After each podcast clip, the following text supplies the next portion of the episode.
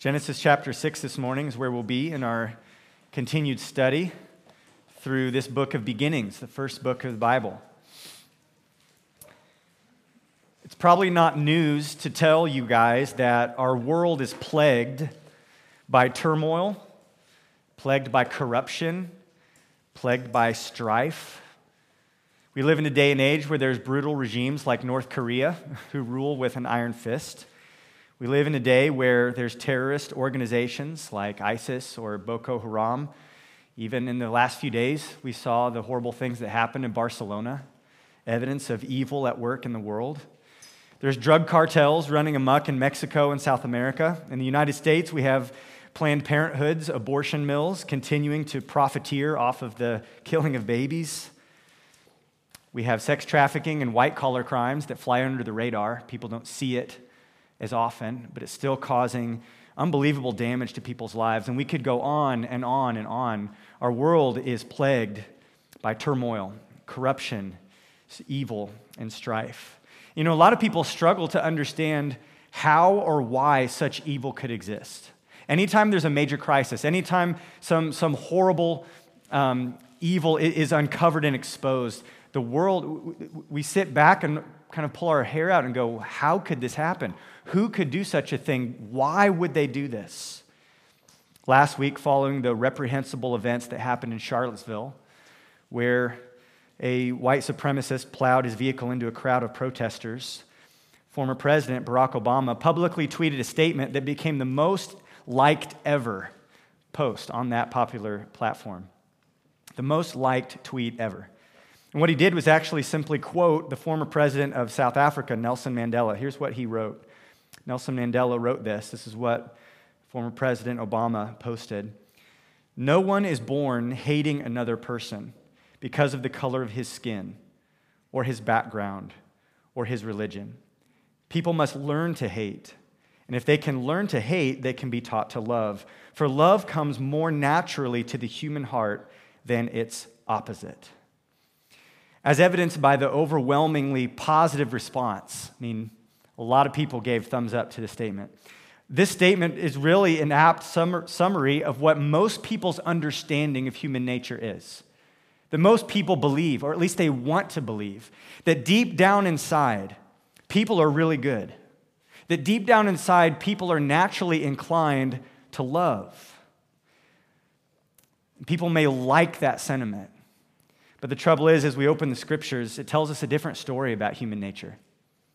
In Genesis chapter 6, we find a very different picture being painted for us. Not that man is basically good deep down inside, but rather that mankind, all of us, are inherently corrupt.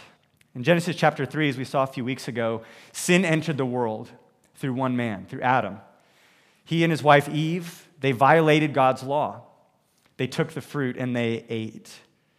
In Genesis chapter 4, we see that that sin was passed on to their descendants, that Cain killed Abel.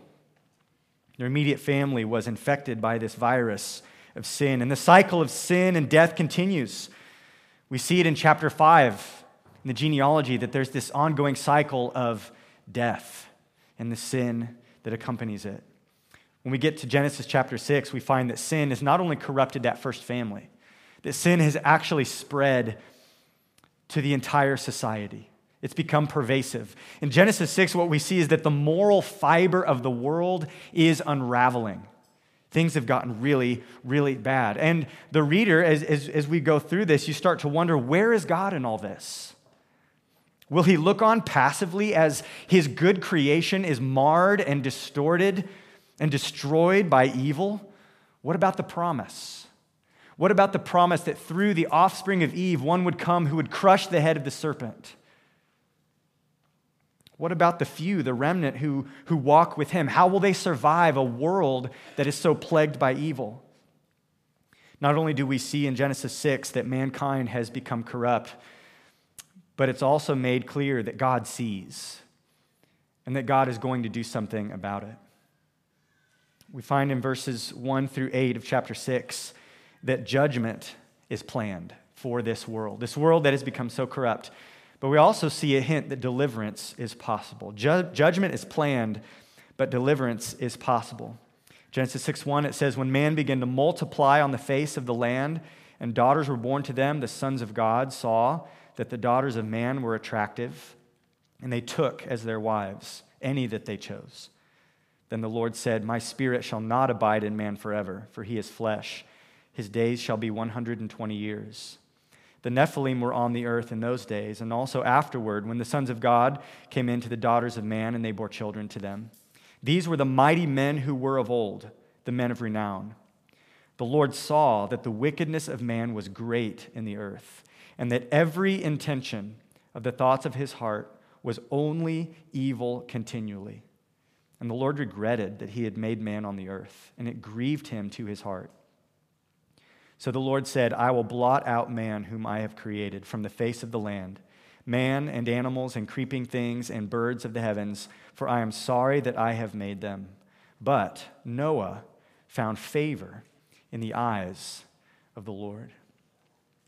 And there's a lot of stuff in these eight verses, and we won't have time to deal with all the questions that arise. In fact, some of the most confusing language in all the Bible is who are the sons of God and the daughters of man, and trying to figure all that out. But I just wanted to kind of take the summary away from these eight verses. What we see here in verses one through eight is a worsening world. There's been a growth in population, but there's also been a growth in wickedness. We see this evidenced in the unbridled lust that these men had for the daughters of man that were attractive. And we see here that they took any whom they chose. Unlike God's design for one man to take one woman, what we see here is men who are powerful, allowing the corrupt desires and the power that they had to lead them to oppress others, to take any multiple wives whom they chose. We have polygamy and harems starting here. We see here increasing human power. These men are mighty. They have a combination of both physical and social power, and they're using that to achieve their own ends, despite what God's design is. They're using it for evil. This is a sad picture of, of, of evil and wickedness and corruption. And it's a sad picture. And we have to remember that this is not God's purpose for his world. We read in Habakkuk 2:14 that God's purpose, what he is planning to accomplish, is that the earth would be filled with the knowledge of the glory of the Lord as the waters cover the sea. That's what God wants. That the earth would be filled with the knowledge of the glory of the Lord. But here we find that the earth is filled with corruption, with sin, with wickedness and evil. After describing the current state of things, how things are worsening, the scene shifts from not just telling us what was happening in the world, but, but focusing on God, because He's really the main character in the next three chapters. First, we see what God saw.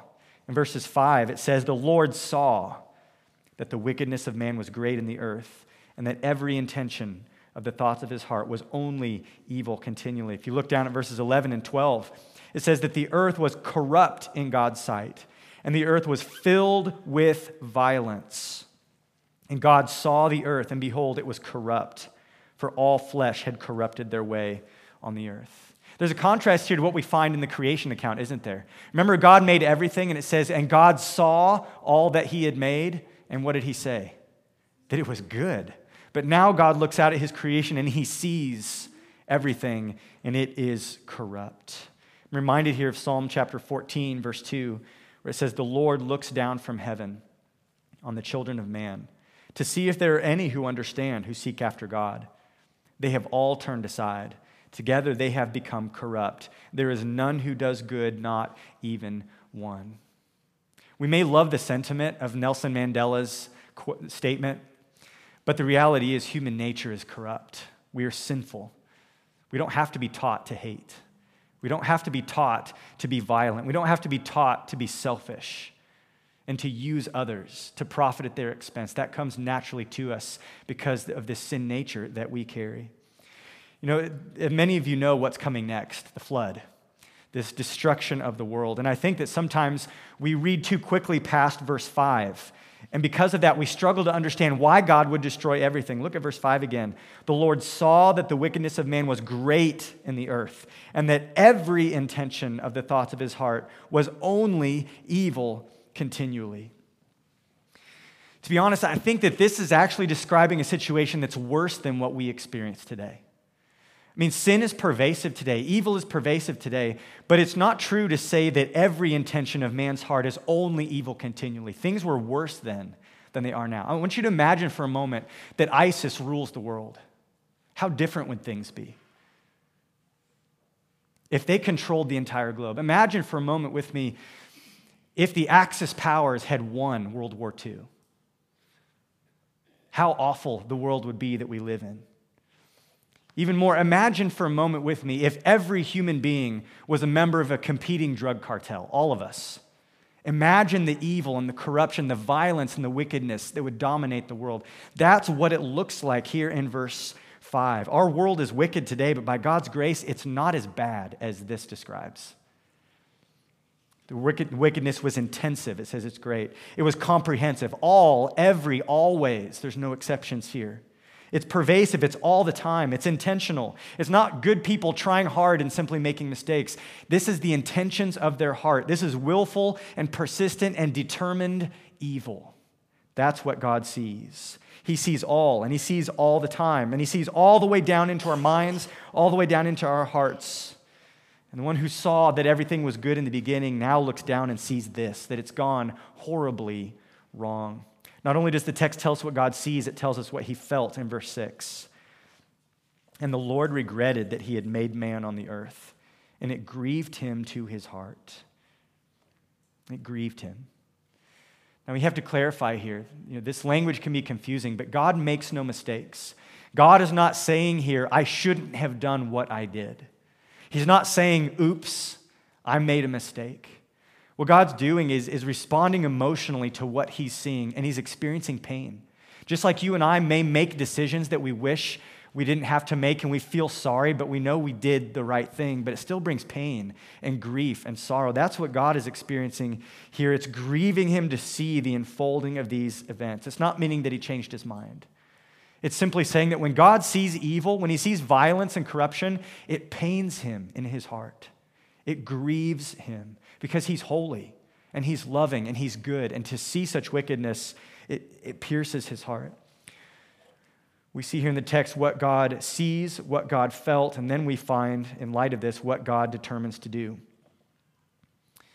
Verse 7 The Lord said, I will blot out man, whom I have created from the face of the land, man and animals and creeping things and birds of the heavens, for I am sorry that I have made them.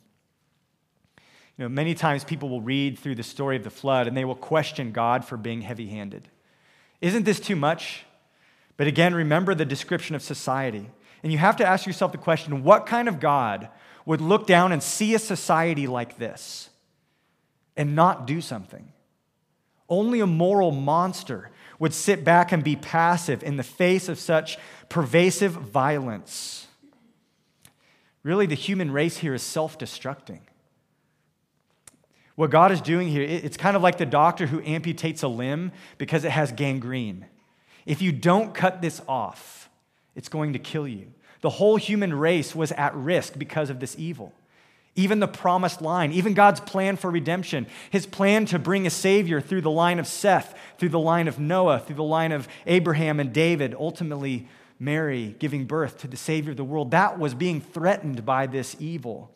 If God doesn't do something, everything is at risk. His original plan to dwell with his people in the place of blessing and enjoy relationship with them, all that is in jeopardy, and that is why God acts. That is why he does something. He determines to wipe out the human race and to destroy them. But look at verse 8. But, here's these gracious words, this gracious exception. But Noah found favor in the eyes of the Lord. God determines to destroy the world and everything in it with one exception Noah. We were introduced to Noah at the end of chapter 5. He's the descendant of Seth, the bearer of the promise. And the word for favor here, when it says Noah found favor, that's the same Hebrew word that's often translated grace. Noah found grace in the eyes of the Lord. God chooses to set his grace on this man. This grace is not earned or won. It's interesting. We'll, be, we'll find out more about Noah in a few minutes in verse 8 that he's righteous and blameless and walks with God. But the text tells us, first of all, that God sets his grace upon Noah. And then later it describes what Noah's life is like. God intends here to preserve a people, a remnant. And he chooses to extend this gracious purpose to and through the man Noah. You know, oftentimes we wonder why God would destroy everyone, and we ask, how could God do that? But that's actually the wrong question, isn't it? It's the wrong question. When we get to verse 8, we see that the real wonder here is that God would save anyone. Rather than ask, why would God kill everyone? We ask, why would God save anyone? What's so shocking here is not that God would destroy sinners. What's so shocking is that he would rescue some of them Noah and his wife and his three sons and their wives. They will be rescued. The central truth that will carry us through the next three chapters is already present here that sin brings divine judgment, and the only hope of deliverance is God's grace. That's what the story of the flood teaches us that sin brings divine judgment, and the only hope of deliverance is God's grace. These themes play out through the rest of the narrative. Judgment has been planned. Deliverance, though, has also been hinted at. As we move on in chapter 6, we find that this judgment is now announced and the deliverance is promised. We're introduced to Noah in verses 9 through 10. He's a righteous man, he's blameless in his generation, that Noah walked with God, that he has three sons. We find that Noah here is unique. He's, he's unique in his generation. There's a sharp contrast between him and everything else that God has seen in the earth. It doesn't mean that he's sinless, but it means that he is characterized by a righteous life, whereas everyone else is characterized by wickedness. This righteousness is seen in that he is blameless, that he walks with God. Do you guys remember that little statement, walks with God? It's the same words that described Enoch in the last, the last chapter, that he has a relationship with God. His righteousness is demonstrated throughout the rest of the story. Noah listens to the word of God. He obeys all the commands of God. When God speaks, Noah stops everything, everything that he's doing, and he restructures his whole life around the command of God. What a contrast to the people who are around him. After being introduced to Noah, we find that God speaks. He comes in verse 13 and initiates a conversation with Noah. As always, in salvation, God is the initiator, isn't he?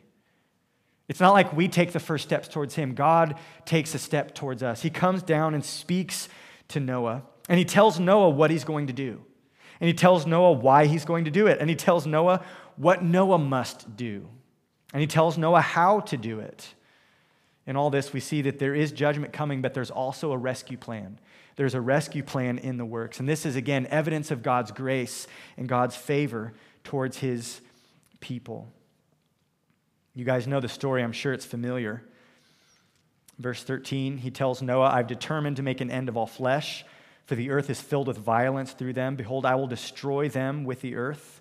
Make yourself an ark. And he goes on to give the instructions for that ark. And he says in verse 17 that he's going to bring a flood of waters upon the earth to destroy all flesh, in which is the breath of life under heaven. Everything that is on the earth shall die. But look at what he says in verse 18 But I will establish my covenant with you. You shall come on the ark, you, your sons, your wife, and your sons' wives with you. God speaks. He tells Noah to build an ark. It's a massive wooden structure. If we were to kind of do the math here, it'd be about the size of one and a half football fields. It's a big boat. But there's three levels to this. Because judgment's going to come, God says, in the form of a flood. There is water coming. The king of creation is going to wield a weapon of water. Psalm 29:10 says that the Lord sits enthroned over the flood. Get that imagery in your mind that the Lord sits enthroned over the flood. The Lord sits enthroned as king forever. He's going to use water to destroy the world. This water will bring death and destruction. It will also wash the world of the evil and the wickedness that is so pervasive. But there is rescue for Noah. He, his family, and a pair of animals from every species will be rescued by boarding the ark. Why? Because God, in his grace, intends to establish a covenant with Noah. Massive statement in verse 18. If you underline in your Bible, you should underline, circle, highlight these words. But I will establish my covenant with you. That's a promise a promise of grace. Amidst tragedy and amidst judgment, we find grace and hope. The world is being judged, but Noah is the recipient of divine promise. This means that there's a purpose in God's rescue of Noah. There's a purpose. As Derek Kidner writes, Noah goes into the ark not as a mere survivor, but as a bearer of God's promise for a new age. You see, God's not abandoned his original plan for creation.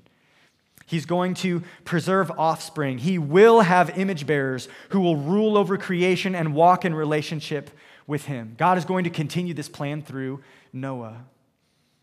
And how does Noah receive this word from the Lord? You know, it's interesting, Noah never speaks in this entire story. The text never tells us how he feels, if he's afraid, it never tells us what he wants. Simply shows us that he responds in faith.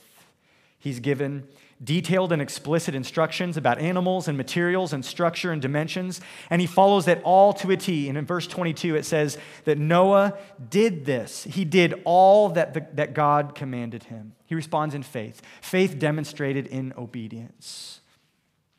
We find here, as we move on in chapter 7, that judgment is sent. The judgment that's been planned and it's been promised is now sent. And the deliverance that's been hinted at the deliverance that has been promised is provided.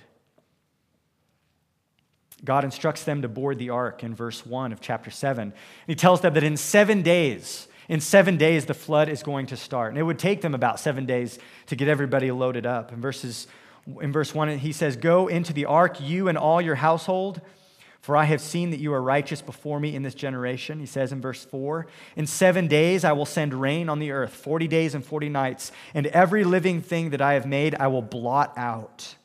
Talk about washing, scrubbing it out, cleansing. Blot out from the face of the ground. And once again, we find that Noah did all that the Lord had commanded him. At the end of seven days, when they get all loaded up, we see down in verse 16 those that entered male and female of all flesh, went in as God had commanded him. And then notice what God does. And the Lord shut him in. God Himself shuts the door. And then everything starts, doesn't it? Everything starts. We find in verse 11, in the 600th year of Noah's life, in the second month, on the 17th day of the month, on the day, on that day, it says, all the fountains of the great deep burst forth water coming up from the earth, oceanic tidal waves. And it says, and the windows of the heavens were opened. Massive deluge. Water from above, water from below. You know, it's interesting as the flood happens, we see here a reversal of what happened at creation. Do you remember what God did on the second day of creation? He separated the waters above from the waters below. He created this expanse, right? And he gathered these waters into their places. God is separating and forming his creation before he fills it with living creatures. Here we see the actual reverse happening. These waters that had been separated, boom, now come back together. This is a picture of uncreation. It's a return to the chaos that existed before God formed and filled his world. God is not just punishing the wicked here in the flood, God's actually starting over. He's going back to square one, back to the beginning. The deluge is relentless. It rains for 40 days and 40 nights, and it brings comprehensive destruction. All outside the ark die. Look at this comprehensive language in verse 17 in chapter 7. It says, The flood continued 40 days on the earth. The waters increased and bore up the ark. And it rose high above the earth. The waters prevailed and increased greatly on the earth and the ark floated on the face of the waters. And the waters prevailed so mightily on the earth that all the high mountains under the whole heaven were covered. The waters prevailed above the mountains, covering them 15 cubits deep. And all flesh, notice the language here, all flesh died that moved on the earth birds, livestock, beasts, all swarming creatures that swarm on the earth, and all mankind. Everything on the dry land, in whose, bro- in whose nostrils was the breath of life, died. He blotted out every living thing that was on the face of the ground man and animals and creeping things of the birds of the heavens. They were blotted out from the earth. God had seen comprehensive wickedness, comprehensive and pervasive corruption and violence and evil, and it's met with comprehensive judgment. All outside the ark die. No exceptions. But then we see these amazing words in chapter 8, verse 1. But God remembered Noah, the one whom God promised to establish his covenant with, the one upon whom God had set his favor, the one to whom God had showed grace. God remembered Noah.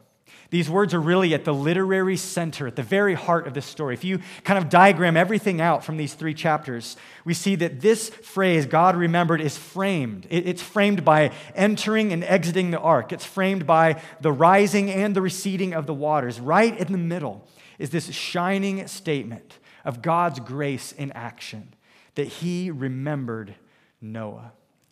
God's remembering indicates His love for Noah his faithfulness to Noah and his perfect timing in rescuing Noah. It's not that God ever forgot about him. It's not that God said, Oh, yeah, I, I forgot about this guy over here, my, my friend Noah. No, God never forgot. He never lost track. To remember here shows that he acted in the perfect time to bring about his plan of redemption, to bring him his plan of rescuing Noah to completion. The flood didn't last forever. We see here that God remembered Noah and all the beasts and all the livestock that were with him in the ark. And God made a wind blow over the earth, and the waters here begin to subside. We've seen much language here that reminds us of creation, right? God seeing that things are good, but now seeing that things are evil. Instead of separating the waters, God bringing the waters back together. And remember what happened in Genesis chapter 1, verse 2? It said that the Spirit of God was hovering over the waters. In Hebrew, the word for spirit and the word for breath or wind is the same thing, ruach. Here we see that the wind blows. Just like the Spirit hovered over the waters to begin this process of, of forming and, and, and organizing the chaos, we see here that God sends a wind to dry up the waters. The chaos will be brought back to order. The flood will be dried out. And we see that eventually the ark comes to rest in the mountains of Ararat in verse 4. In the seventh month, on the 17th day of the month, the ark came to rest on the mountains of Ararat, and the waters continued to abate until the 10th month. In the 10th month, on the first day of the month, the tops of the mountains could be seen. It took a long time for that water to dry out. Longer than it takes for your basement to dry out after a little mini flood, right? But it taken a long time for the earth itself to dry out and for life to begin to grow once again. After more than a year on the ark, if we were to read through this whole chapter and add everything up, we see that eventually the waters have receded, the land dries out, plant life resumes, and the earth is ready once again to be inhabited. We find the story here of Noah sending out different birds. A raven, they can fly far and they would feast on the dead animals, and he had a lot to do. He didn't come back. And then he sends out a dove, and the dove comes back at first. And then Second time, seven days later, comes back with an olive branch saying, Hey, there's plant life starting to grow. And then eventually, after sending out this dove a third time, he doesn't come back. He's found enough vegetation, trees to nest in, food to eat, and Noah knows that the earth is ready to be inhabited once again. As we move into chapter 8, verse 13, we see that the judgment is ended. It's ended, and deliverance has been completed. See this in verses 13 through 19. In the 601st year, in the first month, the first day of the month, the waters were dried from off the earth. And Noah removed the covering of the ark and looked, and behold, the face of the ground was dry. In the second month, on the 27th day of the month, the earth had dried out. Then God said to Noah, Go out from the ark, you and your wife, and your sons and your sons' wives with you. Bring out with you every living thing that is with you of all flesh, birds and animals, and every creeping thing that creeps on the earth, so they may swarm on the earth and be fruitful and multiply on the earth. So Noah went out, and his sons, and his wife, and his sons' wives with them. Every beast, every creeping thing, and every bird, everything that moves on the earth went out by families from the ark.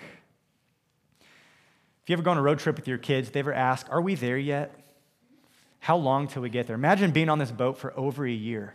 But eventually the time comes and it's over. Judgment is over. The rescue is complete. Noah, his family, the animals, they can all exit and they prepare to start a new life in a newly washed world. God had remembered, he had rescued, grace had been extended to the man Noah and those who were with him. And there's a lot more to the Noah story, and we could have talked about even a lot more in these verses, and we'll see next week what happens as they exit the ark. But I want to just stop here and consider the significance of these events. It's a familiar story. For many of us, maybe it's almost too familiar, that, that it doesn't really strike us as it should. Let's consider the significance of these events for our understanding of who God is, of who we are, and what salvation really requires. As we read the story of the flood, it's impossible to ignore the sobering reality that the flood teaches us that sin, which is universal, brings divine judgment. And the scope of that judgment matches the scope of our sin. Universal sin brings universal judgment. God's holiness and justice cannot be denied. You might ask a question then this morning. If this is what God is like, and if this is his attitude towards sin, why does so much evil abound in our world?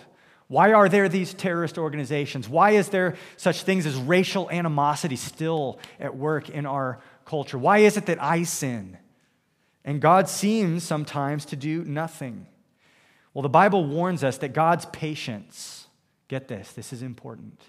God's patience must never be mistaken for tolerance or apathy.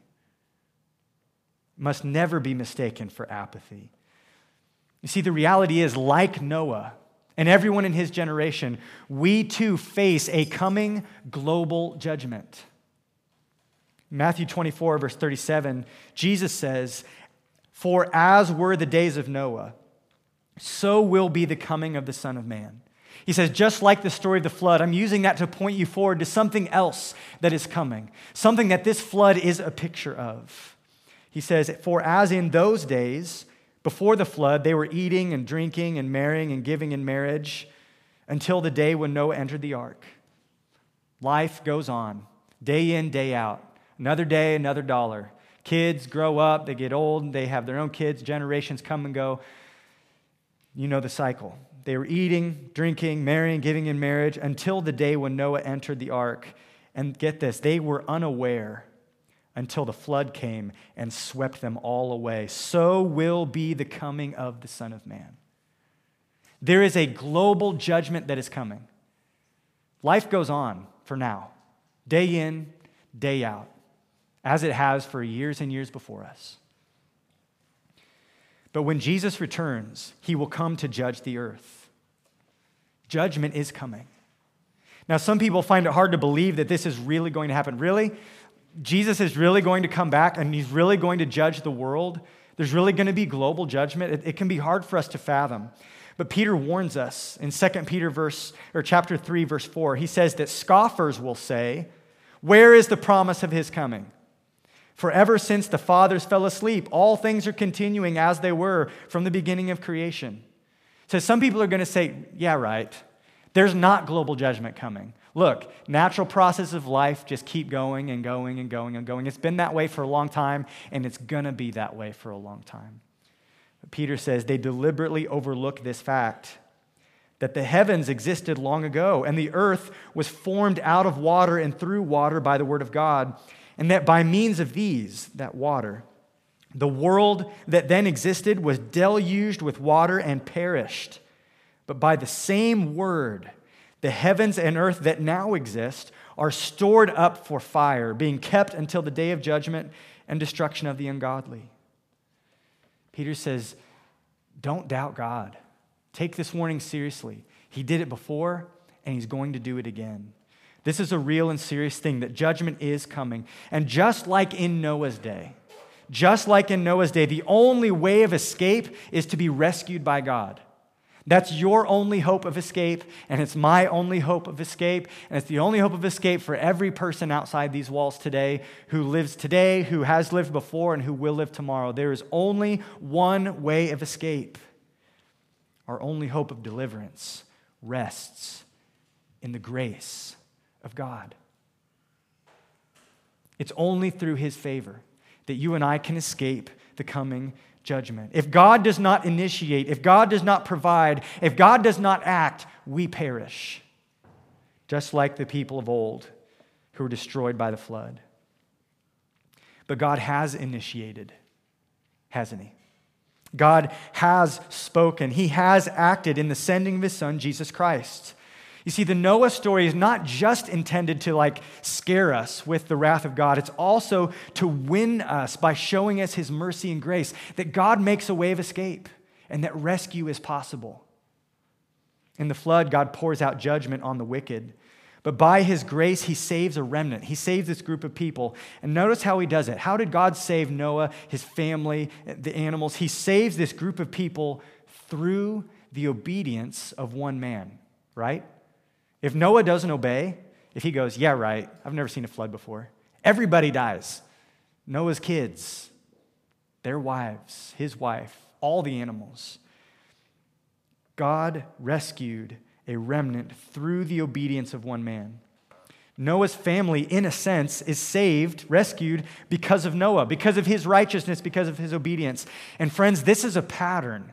It's a pattern of the salvation that is to become. It's a pattern that is fulfilled by Christ because our salvation rests on Christ's righteousness. Our salvation rests on Christ's obedience, his death, and his resurrection. Romans 5:19 it says, "For as by the one man's disobedience, Adam, the many were made sinners, so by the one man's obedience the many will be made righteous."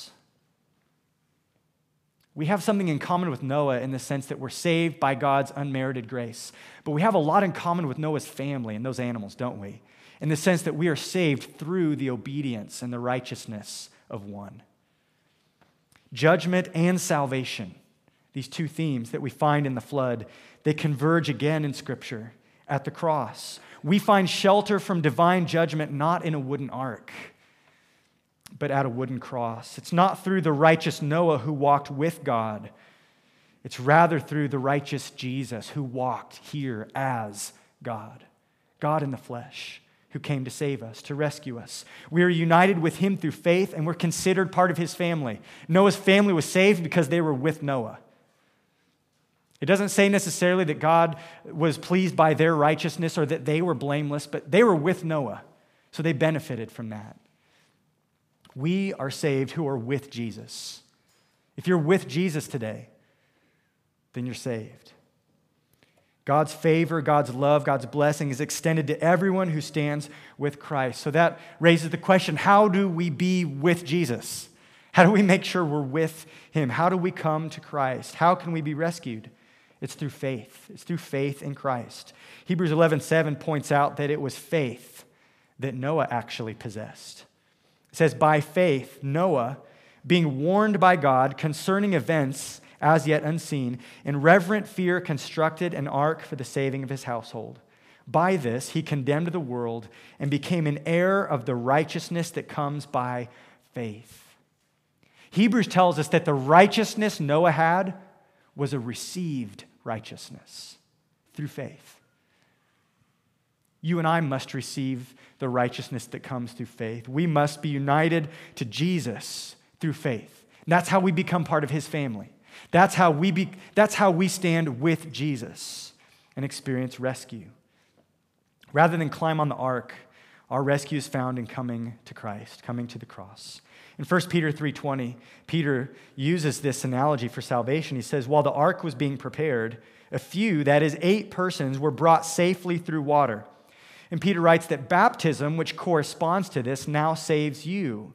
And he's not saying that it's actually getting dunked under the water that saves you. And he clarifies this. He says, not as a removal of dirt from the body. He says, I'm not talking about you know, getting wet. That's not what saves you. He says, but as an appeal to God for a good conscience faith. That's what baptism symbolizes an appeal to God for a good conscience through the resurrection of Jesus Christ. Peter says, Peter says, just as they were saved and carried through the flood, our expression of faith, which is manifested in baptism, our faith in Christ, in his resurrection, his death, that is what now saves us. Salvation is found in relationship with God through faith in Christ. So that means there's some implications for us this morning. You know, this story is not just something that's for the coloring books, is it? This is not just a children's story. It's a story for all of humanity. This epic narrative of the flood is intended this morning to deepen our faith and to move us to worship and to energize our mission. Let's look at each, three, each one of those three responses. First of all, faith. Friends, you this morning need to receive this truth personally that rescue is found only through the grace of God, grace that has been shown through the person and work of Jesus Christ. If you have faith in Christ, you are saved. If you don't, then you are in danger of experiencing the judgment that is to come. You must respond to this personally. If you want to escape the wrath that is coming, you must first of all repent of your sin. You cannot come to Jesus and pursue your sin at the same time. We must repent of our sin. Secondly, you must renounce self effort. When you come to Christ, you're saying, I can't save myself. I need you to do it. Build me an ark. Rescue me because I'm helpless. Renounce self effort.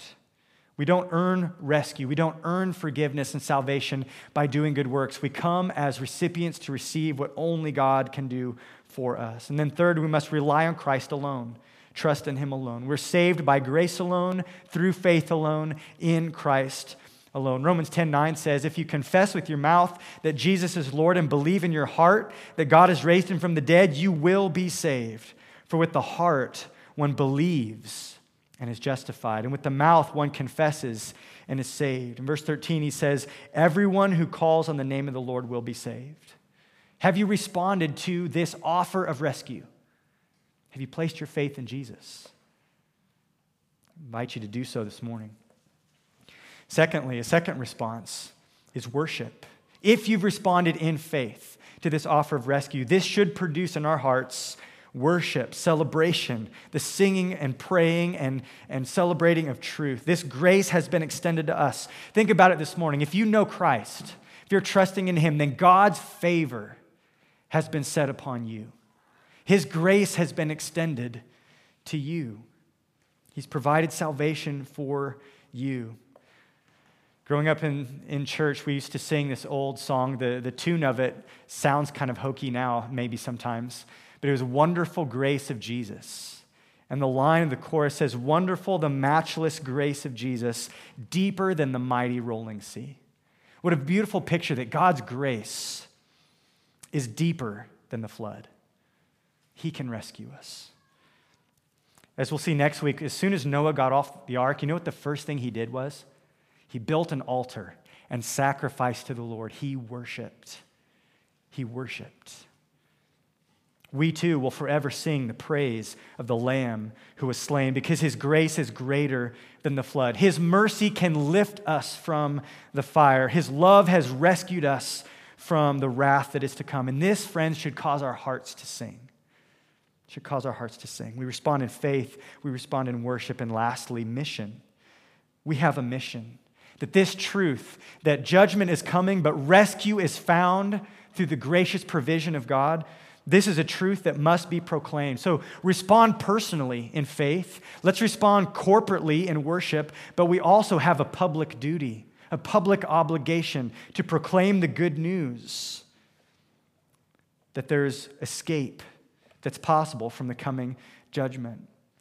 we have to be honest with people, though, that there's only one way to escape this judgment. In Acts chapter 4, verse 12, it says, There is salvation, speaking of Christ, in no one else. For there is no other name under heaven given among men by which we must be saved. Guys, there was only one ark. Only the people on that boat lived. There's only one Jesus. And he is the way and the truth and the life. Jesus says, No one comes to the Father except through me. That's the only way people can be saved. And friends, we've been commissioned to go and tell the world this good news. God has chosen to use us as his ambassadors.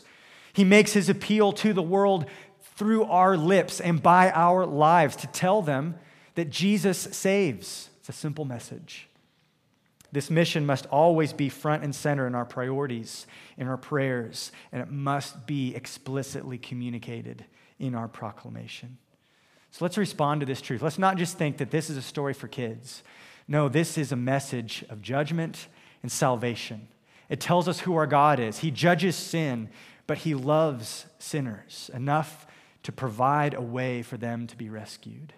And it sets up a pattern for us of the one who is to come, Jesus, one way of salvation.